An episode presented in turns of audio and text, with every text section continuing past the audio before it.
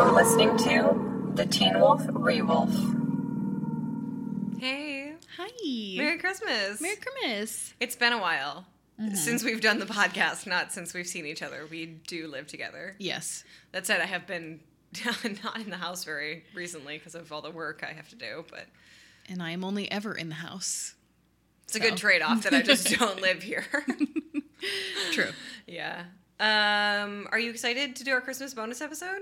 I'm I'm really looking forward to it. Yeah. As voted on by our wonderful listeners, we are uh, talking about the Muppets Christmas Carol, the only valid Christmas carol, if you ask me personally.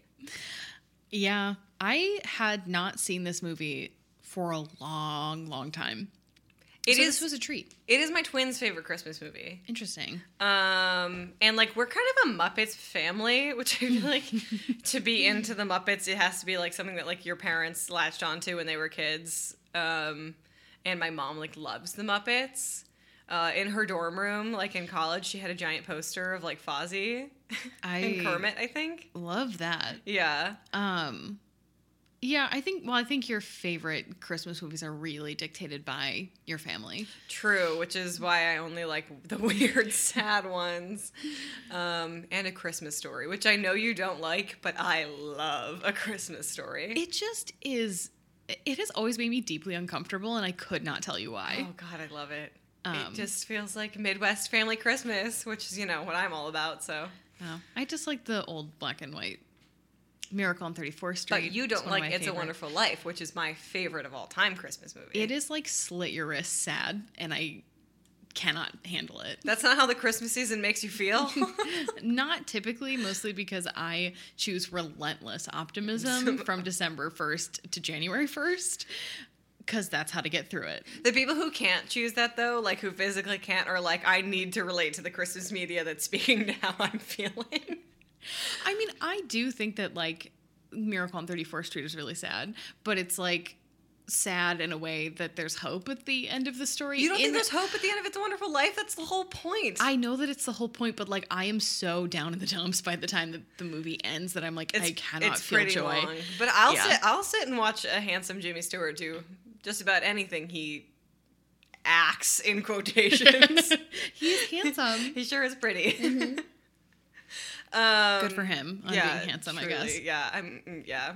Um, like every really phenomenal actor has like a dime store version of themselves, and it's just unfortunate that Gregory Peck's was Jimmy Stewart. I love Gregory Peck so much, like with my whole heart. Uh-huh, He's yes. the reason why Roman Holiday is my favorite Audrey Hepburn movie. Like, he's so good. Yeah. He did not invent acting, but he got pretty close. No, Marlon Brando invented acting when he did Streetcar. Mm-hmm. Yeah. But he invented it because, like, Stanislavski invented it, and then he was like, maybe I should read An Actor Prepares, the only person in Hollywood who had ever read An Actor Prepares up until that point. And then people were like, oh, maybe acting is like a skill Hard. you have to learn. Instead of, you know, you're just walking around like Jimmy Stewart all the time. That's my Jimmy Stewart impression. He's just like. Um, anybody who's listening with the sound up was like, oh my God. for to be clear, we do like Jimmy Stewart. Oh, yeah. Yeah. No. But, you know, he just brrs his way through every movie. If it works, it works. It babe. does work. But yeah, I love a Muppets Christmas Carol. I love the Muppets in general. Oh, what is not to love? It's just th- it's just so wholesome. Everything about it is like it's just good. And it like when you think of like movies that are quaff and quaff family friendly, mm-hmm. that it, the implication is that everybody who's watching it age, you know, 4 to 45 is going to enjoy it. And there's actual few things that are able to do that quite like the Muppets. I agree. And I think it's really interesting that we have these two like extremely popular um, puppet groups, if you will, where we have Sesame Street, which is largely to educate. Um, and it's something that like it won't drive parents crazy watching it, but parents get something out of the Muppets that they couldn't get out of Sesame Street. Um, and and it's just legitimately funny. Yeah, I we were laughing really hard rewatching this, and it's funny because I know the movie pretty well, so I kind of know the beats. But mm-hmm. the absolute clownery, the downright tomfoolery, the fact that the entire movie is narrated by Gonzo and Rizzo is just. Mwah. The moment when Rizzo jumps off the gate and then goes through the bars to get his jelly beans is just legitimately so funny. Like I was laughing out loud. Yes. Um, and before we get gush any more about this movie or venture into more offshoots about Jimmy Stewart, I think we do have to do a recap. Mm-hmm. So when we do our bonus episode recaps, as most of our listeners know, instead of trying to do it in 60 seconds, we have to time ourselves to see how fast we can do the recap. Mm-hmm. This is a pretty well-known story. So Uh, if yeah. you've never read A Christmas Carol, we'll do it really quick for you. I was shocked to know you've never read A Christmas Carol. I never had to read Dickens in school. I had to read. I, I think I had to read three Dickens books, two in middle school, one in high school. Why you would assign Dickens to twelve-year-olds, I don't know. But I read A Christmas Carol, which is technically a children's book, in sixth grade, I, and then saw the play. I had to read a lot of Steinbeck in high school, but I don't know. We read a we read a wide range of things, and then you know Shakespeare. Yeah, I mean Uh, everybody has to read Shakespeare. Everybody has to do Shakespeare, Yeah. but I was and not, everyone has to read like different Shakespeare's, which is funny. I'm like Um, one of the only people I know who had to read The Tempest for school. yeah. We did Romeo and Juliet my um, freshman year. Yeah, I think that I think that is the freshman year Shakespeare, Mm-hmm. and then you have to read King Lear and Hamlet later. We actually, for my um, IB English, we did not read Hamlet. We just read Rosencrantz and Guildenstern are dead wow. for for no particular reason. We we had a play unit, and my Yeah. teacher was like, "That's what we're gonna read." We had a play Okay. unit too, so we had to read The Tempest and King Lear and Hamlet, and then we got to go because I when you didn't go to high school in Michigan, I did not. I did, and when you are in AP Lit, you can take the we like take a field trip to Canada and go see shows at Stratford. That's cool. It's very cool. So I saw King Lear at Stratford, which was awesome. Uh, yeah, that sounds great. Yeah, and I'm trying to think, is that where I saw a Christmas Carol? Because after I read a Christmas Carol, we saw the play, and I don't remember where I saw it.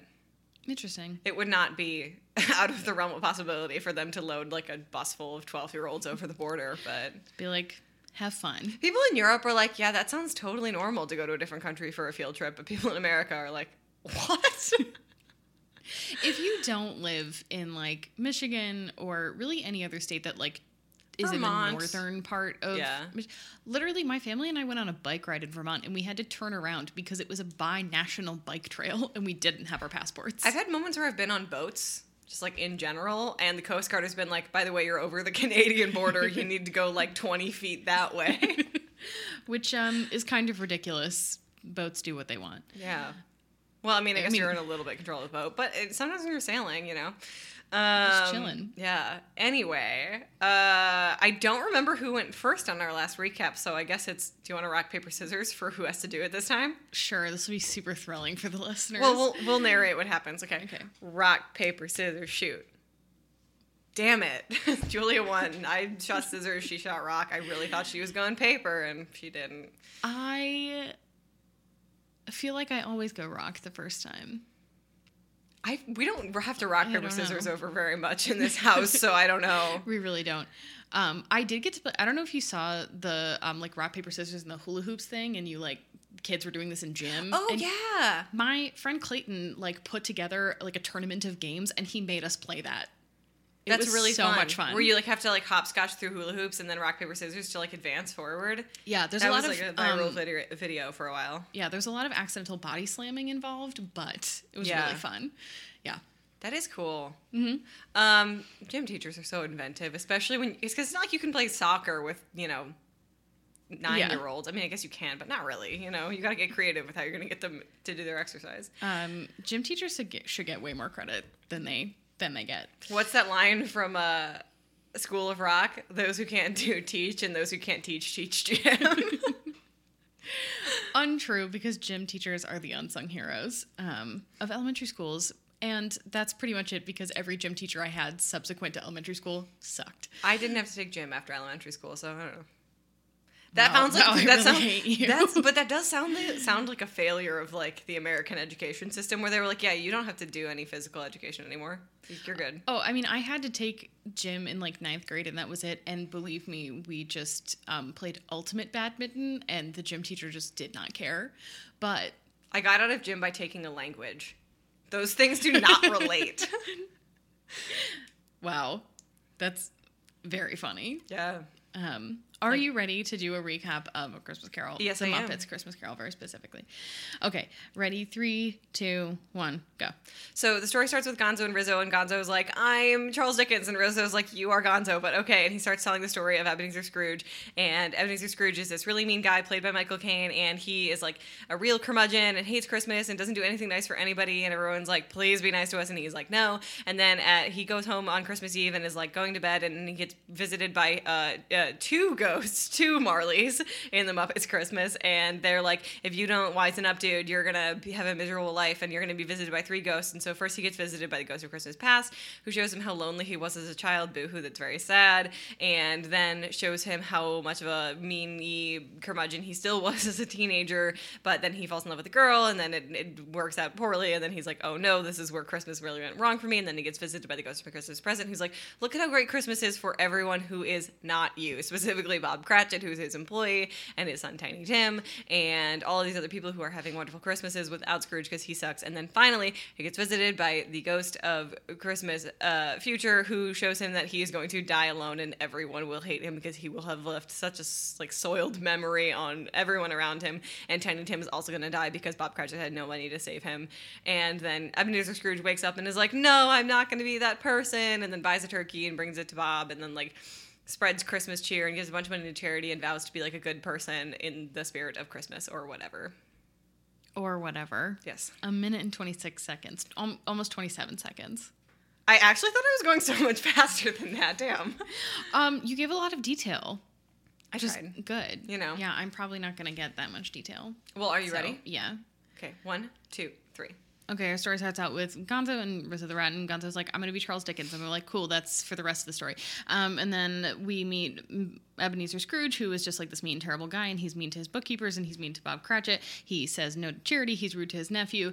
Um, and so basically, just nobody likes him. And he goes home on Christmas Eve, and his old business partners come and do this little song and dance in their chains, and they're like, You were going to end up just like us because we were greedy, and now we're in hell, is the implication. I don't know. So he's visited by the ghost of Christmas, past, present, and future, um, who shows the ghost of the past shows him his childhood and how he was just like, oh, it's time to do extra work on Christmas. And then the ghost of Christmas present um, is showing the Bob Cratchit family and how Tiny Tim is really sick. And um, Ebenezer Scrooge is like really fascinated by that um, because he's like, he loves Tiny Tim uh, automatically, and then he meets the Ghost of Christmas Future, who is like, um, everybody will be celebrating in the streets after you die, and Tiny Tim also will have died, um, and shows him his grave, and that makes Scrooge really freak out. And then he wakes up and he decides that he is going to be a better person, and he gives to charity, and he buys the turkey, and then he, the Grinch, carves the roast beast.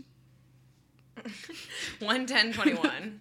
so you got me by like 17 seconds. I feel like I was missing some stuff, but that's kind of like the bare bones of the Christmas Carol story in general. Yeah, you still threw in a Grinch reference, which you know we have to appreciate here on this podcast because we, love the Grinch. The Grinch also is very similar.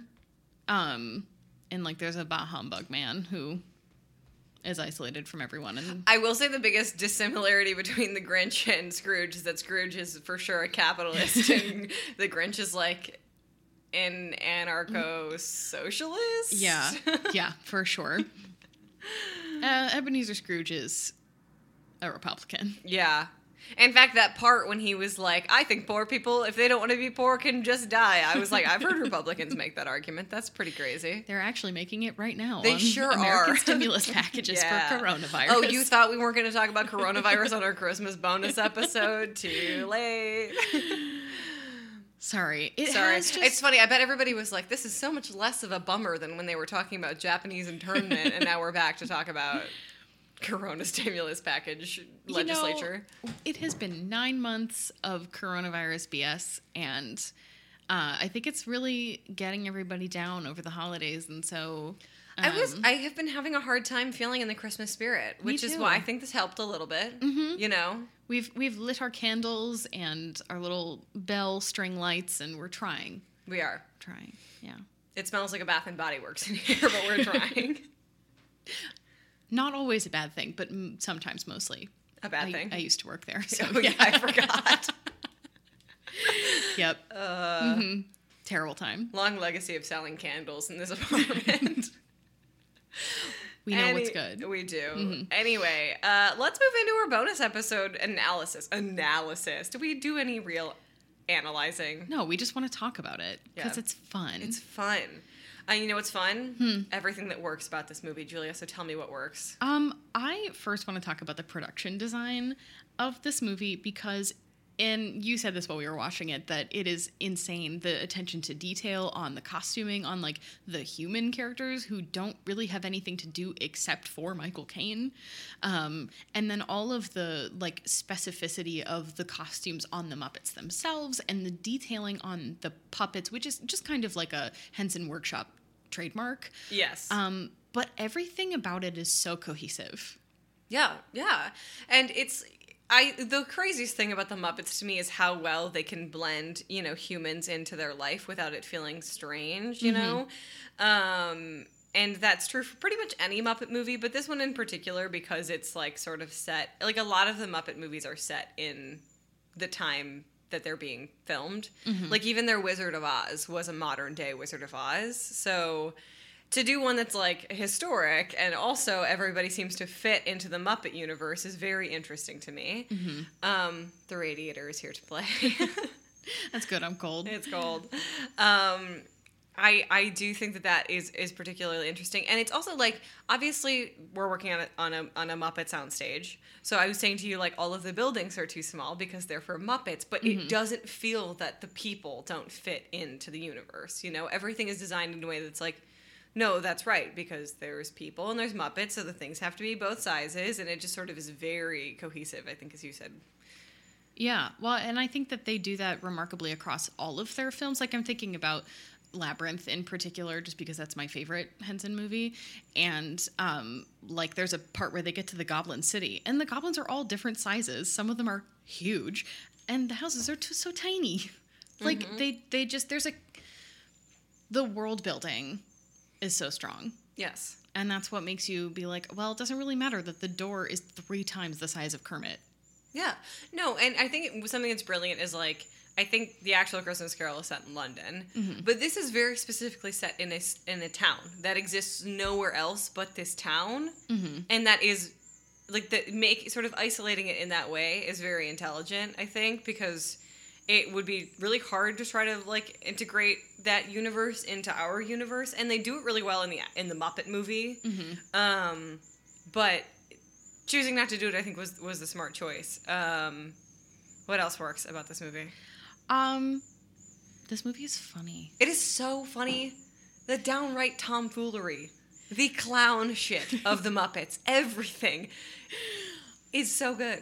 I think um, a lot of folks, because they've never had to work with puppets, don't understand how difficult it is to manipulate puppets like that and to have it all kind of work together and then to like Im- inject that with such a strong sense of humor that's just like an added uh, level of effort that you don't necessarily have to do. Like the, the puppets in and of themselves are very impressive um, but the fact that it is funny and it's humor that adults appreciate in addition to being for kids is amazing. Yeah, I mean, I, I think you're really right about people don't understand how difficult it, any kind of puppetry is. So, like, when we were in school, um, Musket at Michigan did Avenue Q, and they had to bring in like a bunch of people and like puppet masters to come in to be like, this is how you do these things, and here's how you take care of the puppets, and here's what you need to know about working with them. And it's like, but they're puppets, you know, we give kids puppets to play with, but actual like professional puppetry is incredibly like nuanced and intricate. And that has always been such a real winner of anything in the Henson realm, in the Hen- Henson creature shop, you know, it is incredibly impressive. And obviously that's going to work really well in sort of any regard. Um, But you're right, it's damn funny. And like I think, you know, Rizzo, as in many of the Muppets movies, is sort of the butt of the joke of this Mm-hmm. one, which is great because the Christmas Carol is uh, sad and scary. And Yeah. to have like Rizzo like fall into a bucket of ice water halfway through is like good. I needed that, you know? Yeah, just like a little laugh to break it all up. Yeah. Um, and like I said, I hadn't seen this movie in forever, but the things that I remembered about it were like really, like really funny moments, like when the bookkeepers in uh, Scrooge's office are like, "Please, Sam, I have some more coal," and he's like, "Absolutely not," and they're like, "Oh, heat wave," and they're It's all, so warm, yeah. they're all of a sudden in like grass skirts. or when they're trying to fling themselves to the window to close the blinds. Yeah. Um, yeah, it's. I think you describe it perfectly when you say tomfoolery. Yeah. And it, I also think it's interesting which Muppets are utilized in this one. Like, you would think, I think if, you know, you're pitching this in the room, you're like, well, well, Kermit is going to be. Um, Bob Cratchit. no, Or you- Kermit's going to be Charles Dickens. Yeah. Oh, yeah. For yeah, sure. Mhm. Yeah, and or you think that like Miss Piggy was going to be one of the ghosts and stuff, and to sort of like, I don't know, like everybody you want to see is is featured, um, I- but it, it it it I don't know. It's it's it's it's interesting. I want to know what goes on with Muppet casting. Like, how do they decide who's doing what? Right? Well, I think it's very important that besides the Marley brothers, and correct me if I'm wrong, there's only one Marley, There Jacob is. Marley in Jacob the book. is there's only one. Yeah. yeah. Um, they are. I cannot remember these Muppets' names, but they're the like hoity-toity um, theater critic, The hecklers. hecklers, um, and they are ghosts. But then all of the other ghosts, past, present, and future, are nobody that we recognize Yeah. which I think is great because it. I- feel like if Miss Piggy was one of the ghosts, you'd be like, "Oh, it's Miss Piggy," and you really would have a hard time paying attention to what she was actually saying. Yeah. Um, you would be very distracted by the fact that it it is Miss Piggy. Mm-hmm. Um, and like, all of the ghosts are really scary. Yeah, like it's funny because if I were like doing this, I'd be like, oh, well, Miss Piggy's going to be the ghost of Christmas past, and Fozzie's going to be the ghost of Christmas present, and then like Sam Eagle's going to be the ghost of Christmas future. yeah Christmas future. Yeah. which like would be the right vibe, but I think you're right. It's interesting that that wasn't the choice because I would just be sitting there being like, oh, Fozzie. Yeah, a lot of the really well known characters just have like cameos. Fozzie, Animal, Beaker, Doctor Honeydew, the Swedish chef. the Swedish chef. Are if you are Swedish, I have a question. If you are Swedish, does the Swedish chef offend you, or are you kind of into it? I remember when I was a kid, I just really thought the Swedish chef was the funniest thing I'd ever heard. Did you think he was speaking Swedish? No, but I used to like mimic him all the time. yeah. Um, yeah, I, I don't know. We missed Janice for sure. I love Janice. My spirit sister, my soul sister, Janice. Um, I really would have loved to see more of Beaker um, because that is the internal monologue that I have all the time. That all the time. Yeah, Um, I sense that about you. uh, but I think it's okay to have them in small doses, yeah. particularly because Gonzo is narrating the whole story. Yes, I love Gonzo. Who doesn't? I actually feel like people are going to be like, puppets scare me, which I get. Like, there is a level of uncanniness to puppets. Well, we were talking about actually the design of some of the puppets, and you said that the pigs really freaked you out. Their eyes are too tiny. Not Yeah, Miss Piggy, the, gen- the pigs in general. Yeah. Well, because the Muppets are, I think, anthropomorphized well enough mm-hmm. that you're like, oh, they are, they really straddle the line between uncanny and like, this is a puppet.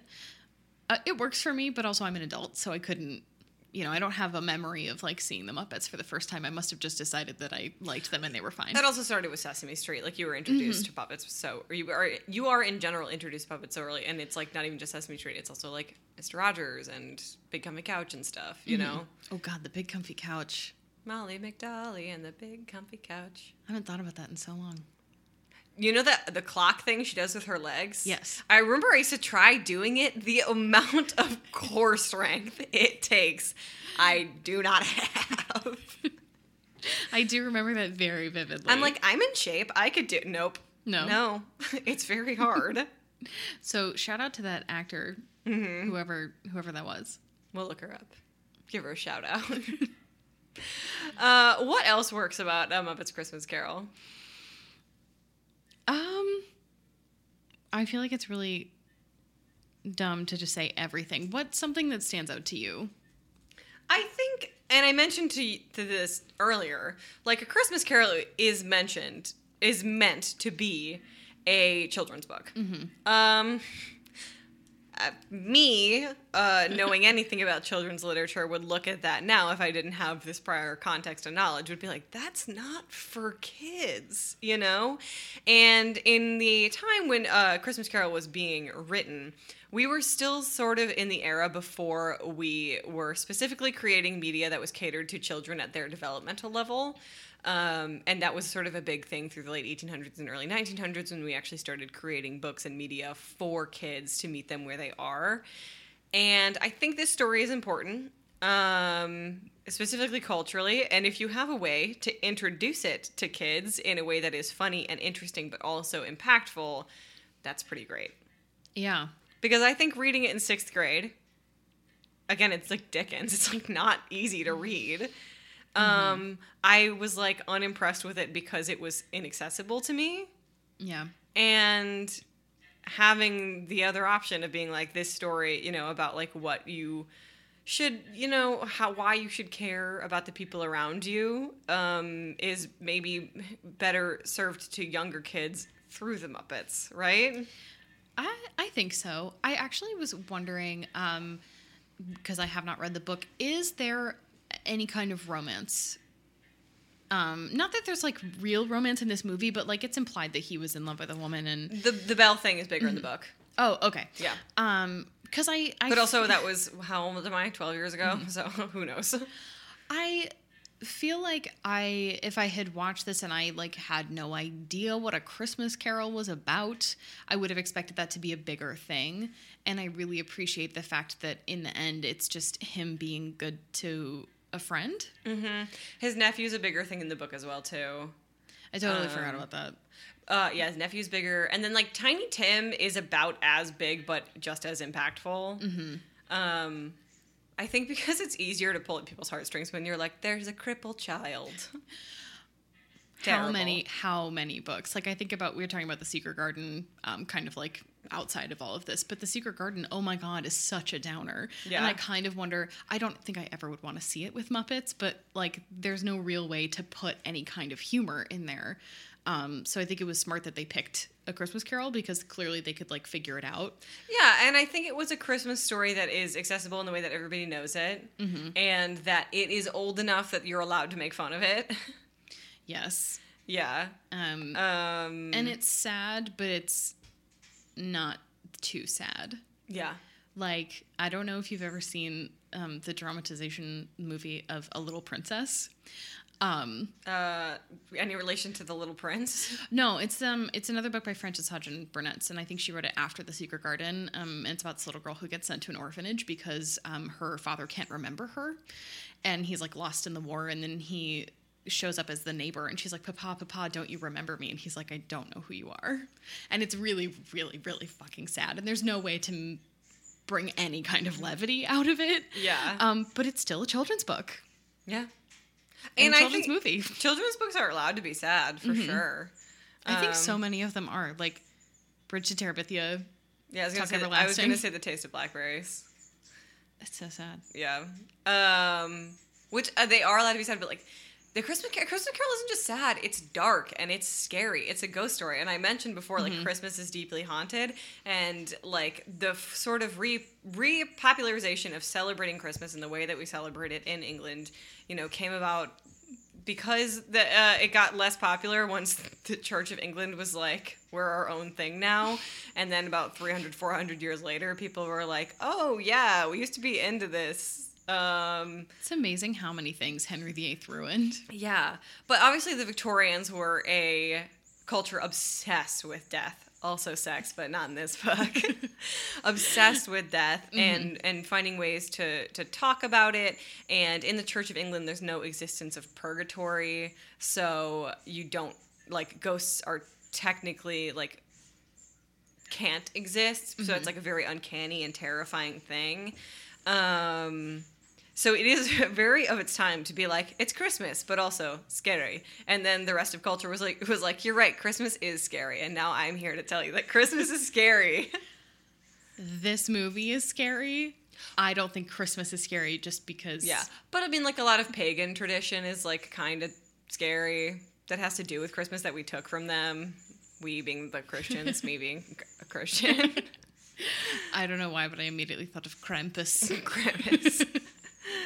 Yeah, I well, I suggested to you that we talk about uh, Rare Exports, which is a Finnish movie about evil Santas, why not? and it's like it's like about Christmas, but it's also like, oh yeah, uh, gr- Christmas was a like pagan thing we took from up there, up there being Finland. All right, should we move into what doesn't work about this movie? Yeah. What do you think? What doesn't work about it? It has not aged particularly well in terms of technical prowess. I don't think I had a particularly large budget even for the time, but some of the special effects are absolutely laughable and it's kind of frustrating to me because the thing that it makes the Muppets so incredible is that so much of the like effects have to be practical because they're puppets and then to have like the world's worst like visual effects with like the ghost of Christmas like past is like um So really disjointed from the rest of the movie, right? Yeah, in the, and that's kind of what what bugs me about the Ghost of Christmas Past. Not only is she terrifying, um, and I think even more so because the special effects look weird to She- us. She's also the only non-practical ghost. Yeah. The others are puppets. yeah. Um, which doesn't make. I mean, I guess like the past is intangible to us, um, but there's something like really cool about seeing the Ghost of Christmas Present aging throughout Yeah. that whole scene, and like his beard and his hair is turning white, and he's getting older, and then like the Ghost of Christmas Future like doesn't have a face. So the Ghost of Christmas Past being a practical effect, and like a little girl. And we all know little girls are terrifying So scary. Um, and also that she's just kind of like a disembodied head, because even the ghosts of the Marley brothers clearly are the are the puppets. Yeah. Um, I don't know what they did to make that effect, but like, yeah, I find it extremely weird. And And that's not even the only int- instance. Like I mentioned th- this to you as it was happening, like when the Ghost of Christmas Present is fading, and instead of just um, like imposing the film, like as he fades out to make it like like with less and less opacity, they have added in like these rainbow glitter sparkles, like they're that are animated in, that are all different colors. and they look horrible and it would have been way more effective to just have him like lose like um to fade away. yeah just to fade away mm, I- it was i and i don't and i also like this movie was made in 1992 Mm-hmm. um and i can sit here and be like well it was 1992 like clearly we're so far from what our modern special effects are. Like things have changed so much. But i can also pinpoint movies made previous to that that have far better special effects. Like i don't know like back to the future. Yeah. yeah where i'm like that was lame and you should have known it was lame even for the time Or even, you know, I was actually I was thinking about this as we were watching it, is how similar it felt to me, just vibe wise, to The Nightmare Before Christmas. And the thing about that movie is that there is one practical effect, and it's zero because he's a ghost. Mm-hmm. But the rest of it is stop motion, and they just really committed to that. And so none of it. I mean, you're watching it, and you're like, these are clay figures, and you know that, but it doesn't feel weird because everything is a clay figure. Well, the the thing is, like, I can buy the Muppets. I'm already buying them. Asking me to buy the rest of that is like, uh, I don't have much money, dude. Yeah, the com- the commitment's been made. Don't ask me to do more legwork for you there. Mm-hmm. Yeah, What- it's uh, uncomfortable. yeah. What else doesn't work? I um think that this is largely a fault of the source material um, and of Char- Charles Dickens. Cool. I don't like that guy. Let's dunk on him. Um, the very concept of Scrooge um, being just like this miserly man who needs to be taught the meaning of Christmas is anti-Semitic. deeply, deeply, deeply anti-Semitic. Yeah. Um, and it's one of anti-semitism is one of those incredibly insidious things in media because if you are kind of if you're not jewish and you're not trained to recognize it uh, it's very easy to just like let it slip by Oh my gosh, yeah, and and so much stuff like a, a portrayal of witches, Mm-hmm. and and that goes back to even the witches in um, the Scottish play. I mean, like really, like forever, and so many th- goblins. The goblins in Harry Potter, especially, like yeah. so many things that are so ingratiated into culture Mm-hmm. um, through you know a millennia or two of anti-Semitism have made it really hard to sort of um, separate them. And this book is, and unfortunate Muppets movie is proof of that.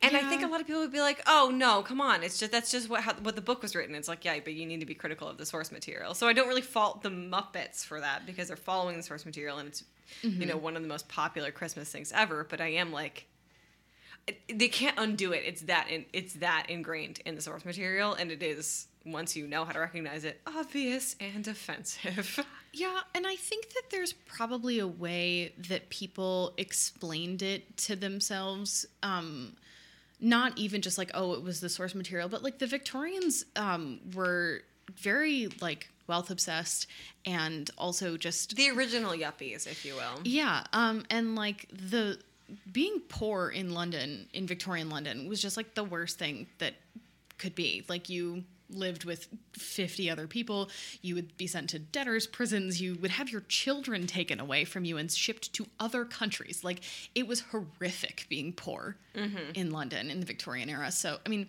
it's always horrific being poor. No one should be that poor. Yeah. No one should be poor.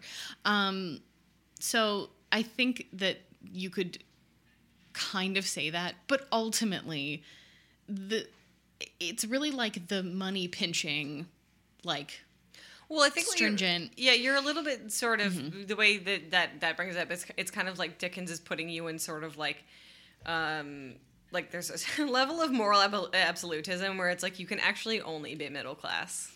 yeah, That's it. I don't really think you should be rich, but you know what I'm saying. Like I think that he very specifically made that point. Yeah. Um, and that's unfortunate that you know we have this sort of caricature of like a money lender Mm-hmm. who doesn't care doesn't care about you know Christianity, which is like oh my god, this is Good- so embarrassing. goodness gracious. everyone. But it, I mean, it is a long-standing literary tradition, unfortunately. Yeah. Again, learn to recognize it. Mm-hmm. Be critical of things. Huzzah. That? Uh, you know what doesn't really work? Hmm. A lot of the music is really boring. There's one song I really like, and it's "One More Sleep Till Christmas." Um, but that's kind of the only one that I can even really sing from, like when I'm humming along. Yeah, I, it might be because I've like seen the Muppet movie like a, a million times, but like moving right along or the Rainbow Connection, like those are iconic songs, and this is the elevator music. Yeah, Um, it is like the most boring, like sort of Broadway standards of the early '90s you have ever heard. and there's not even one theme that goes throughout the whole movie where you would hear it and you'd be like, oh, that's from this movie. I can recognize the theme from Labyrinth instantly. Yeah. Like there's nothing about that in this film where it it would remember like I would have a sense memory. Yeah, and you know, like people love "Am I a Man or a Muppet?" People love it because it's a great song. You know, like the it's annoying to me that there are so many things that are so good from like Muppets musicals that this one is so boring. And they're all very much like the same tempo, the same um There's like vibe, yeah, if you will. There's there's no like big raucous occasion and there's no ballads or anything. It's just sort of like a we're all singing cuz Scrooge is here and it's Christmas. Yeah, woohoo, you know. Yeah. And it's, I mean, it's, I- think it's kind of charming because um, a lot of it is kind of out of sync. Like people are singing a few clips behind each other. Like it's, it's cute. Um, but yeah, it's just kind of like I am not taking anything away from this music No. at all, No. which is a bummer because it's Christmas. Yeah, and like here here's what like the Muppets haven't had an opportunity to introduce like a new Christmas standard, which is really hard nowadays because most people hate modern Christmas music. Like there's about three Christmas songs written like post 1950 that I enjoy. One is Last Christmas. It's so good. Of course, of course, you love that song. I love Last Christmas. Of course you do. Um, I mean, and you know, Mariah Carey owns Christmas, She, yeah, she bought it herself so with her "All I Want for Christmas Is You" royalties. uh, bummer. I don't know. When did Mariah Carey? When did that come out? what? They should have like tapped Mariah Carey for this. Oh, that came out Yeah. in like way, 2000. Yeah, way before it could have. But um, Uh, they But- could have. tried. they could have like but made a bop. Wham could have done something. Come on. I can't support that, but I understand your point. I I remember once there was a day when we were in school, and I think this must have been my senior year because I don't think you were there. But me and our other roommate Violet sat in the kitchen and we listened to Last Christmas on repeat for two hours. and we're like, we're getting in the Christmas spirit. We weren't even doing anything. We were just drinking and looking at each other while singing along. To one of the saddest Christmas movies, Christmas songs of all time. Uh, I mean, it's no Christmas shoes, which is the worst Christmas song of all time. I um hate Imagine, which it always gets played on the radio around Christmas time, uh, even though it's not a Christmas song. I just hate John Lennon. yeah, that too. that's that's part of the reason why I hate that song, and also it's just a bad song. Yeah. Mm-hmm. Made worse by COVID. Thank you, Gal Gadot. Thanks. Yeah, um, what else doesn't work? I'd be hard pressed to find something else that like really bothered me. Yeah, I I mean, like this. it's so agreeable. It's a story we all know. I don't want to be like you don't really have to pay that much attention, but like you don't. If you know the story, you don't particularly, and it really is just sort of fun to watch it be told via Mm-hmm. Muppet.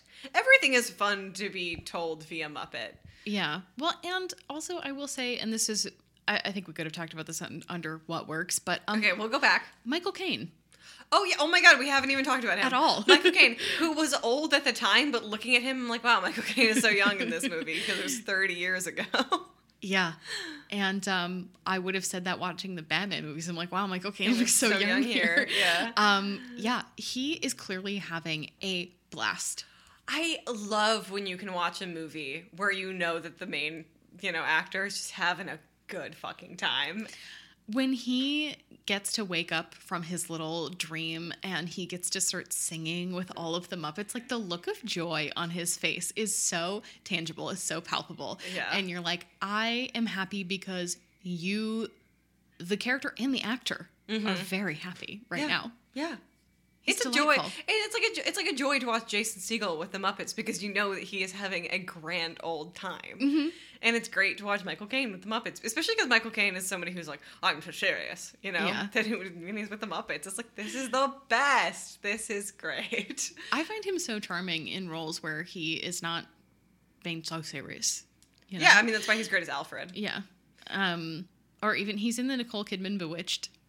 You her dad. love the Nicole Kidman Bewitched. It is a I- Nora Ephron movie. It's I so know, good. I know it's a Nora Ephron movie, but like of her oeuvre, that's the one you've latched onto. Um, it has a 23% on Rotten Tomatoes. It is tremendously bad, but it is that said, What's Your Number has a 28 on Rotten Tomatoes, and it is tremendously good. That's true. Um, okay, while I will say that I really enjoy Blades of Glory, um, Bewitched is the only movie where I have ever been like, Will Ferrell is a man I would not mind talking to. He bothers me so much, and I know that that's his ish, but like, he's charming and he seems like a real person in that movie. I, I now I'm just pressed to think of any other Will Ferrell movie. I feel like I've never had that feeling about Will Ferrell. Also, Blades of Glory cannot be the one where you'd want to talk to him. No, I was saying that like I I- enjoy that oh, yes, movie. yeah. Um, but Bewitched is like I would not mind running into you and having a conversation. And it's just Yeah. because he gets to act opposite Nicole Kidman, and that's it. Who doesn't act? She whispers. No, she whispers, and she does it in that movie too. But I, Michael Caine, um, and and Shirley MacLaine are both in that movie, and they're they're like the cherry on top. Love it. Mm-hmm. Um, we don't really need to do a Where Are They Now because the Muppets don't ever need to be anywhere. They're the Muppets and they are, you know. Eternal. Yeah, eternal. They're sort of like a, a perma, like, existence and culture, right? I was just thinking about how they killed Mr. Peanut. Oh my God. like for a publicity stunt. and it didn't work because we were like the f. Yeah, or like the International House of Burgers. Like if they ever tried to do something with that with the Muppets, people would riot. That's it. The Muppets are like are a brand, but like are not a brand. You know, like they're a cultural Yes. thing. Um, it would be more like if something happened to like the Blue Man Group. I, I will say that the Henson Workshop does such an excellent job of like preserving Jim Henson's um integ- like his artistic integrity. yeah. Um and this was the first movie they made after his death. yeah, and to see that the title card of like the In Loving Memory was really touching. He was like 50 something when he died. It's so, tragic. crazy. Yeah. Of pneumonia. Actually, because we were talking about pneumonia in the last episode, Jim Henson died of pneumonia. Wow, that's terrible. It's really terrible. really shitty thing to die of. Yeah. Also, super treatable at the time that he died. Um, apparently, if he had gone to the hospital like three or four hours earlier, Whoa. he would have lived. That's crazy. I hate knowing stuff like that. Me too. It makes me really sad. But anyway, I think they do a good job of preserving his legacy throughout the additional Muppets material. Yeah, and like it's when Muppets are doing things, I'm always excited. You Mhm. know, like if they were like, oh hey, another Muppets movie's coming out, I'd be like, yeah, I'll yeah, I'll see that in theaters. yeah, duh. Of course. Yes. Or someone like a, a celebrity will be like, I got to interview Miss Piggy, and you're like, I'm watching it. yes. Yeah. Exactly. Oh wait, you know that you know what my favorite video on the internet is ever? The Kermit And the girl went to uh, ABC Cookie Monster. no. Oh. I was thinking of the Vine, but now I can't remember what song Kermit is supposed to be singing from. Dottie, the- I don't. Yeah. that gets me every No, time. it's Kermit and a little girl, and like he's with a little girl. It's like a Sesame Street thing, and she's singing her ABCs, and she's like ABC Cookie Monster, and he's like, oh Cookie Monster, fine, I guess you want to be with him, and she's like, wait, come back, and he's like, what? And she goes, I love you. yes, I I do love that video. it's so great. Children are so wholesome. They're the best. Um, cultural impact. Uh, if anything, it reminded us about a Christmas Carol. hmm um, I wasn't around in 1992 to give you a full. Neither was I. It was a two full years before my birth. Um, Yeah. so I don't really know. Like I said, this is not a movie that my family watches at Christmas, and so like it has not had a cultural impact on me. I have a feeling that a lot of people can relate to sort of my experience of being like, oh, my parents were Muppets people and they like loved the Muppets and we always watched this one. And I think, you know, even in our voting on the poll, like this is like far and away the most popular. far and away the most popular option. Um, I thought it was going to be Gremlins. which I would not have mind watch minded watching because I haven't seen it since I was like sixteen, and Yeah. it's terrifying. it is terrifying. Definitely a Christmas movie. Mm-hmm. Well, I just thought like, oh, like what's most in our sort of genre of Mm-hmm. you know things that we watch. I was like, oh, people are gonna watch want Gremlins, but like I really think that there's a lot of our listeners, like people who are like, oh yeah, this is like one of our Christmas movies, because every every family who celebrates Christmas, Mm-hmm. uh, it's like our Christmas movie. You know, Yeah, which is cool. it is cool. Do you have any concluding thoughts? I really enjoyed watching it, um, particularly because I again I hadn't seen it in a long time, and I needed to laugh out loud because I get so few opportunities to do that. Yeah, I I, ch- I chuckled deeply. Mm-hmm. Um, it's so charming. It is. It is. What would you rate this movie? I'd give it. I'd give it a solid eight out of ten. We give it letter grades in this podcast, so that would be a B minus, and I know you don't mean that. I'd give it an A minus. there we go. yeah, I give it. An, I don't know why I thought eight out of ten. Um, we should have consulted beforehand, What? so I no, we remember. didn't have to consult beforehand. We've done so many bonus I episodes. know, I know. I just have the world's worst memory. I will also give it an A minus just because it's you know out of all of the like I there are very few Christmas movies that I like really really enjoy. Mm-hmm. Uh, this is totally one of them, but it's not in the, my top two or three. I love this movie. I'll give it an A minus. Yeah, Yeah. I I will say this is not a movie that I'm going to sit down and watch next year. Oh, okay. You know, well, l- like when I'm sitting and I'm thinking, oh, the Christmas movies I want to get in before the season is over. Yeah. This doesn't really crack the top. You know, I get that, I'm but it was a joyous occasion to watch it now. twas. Yeah.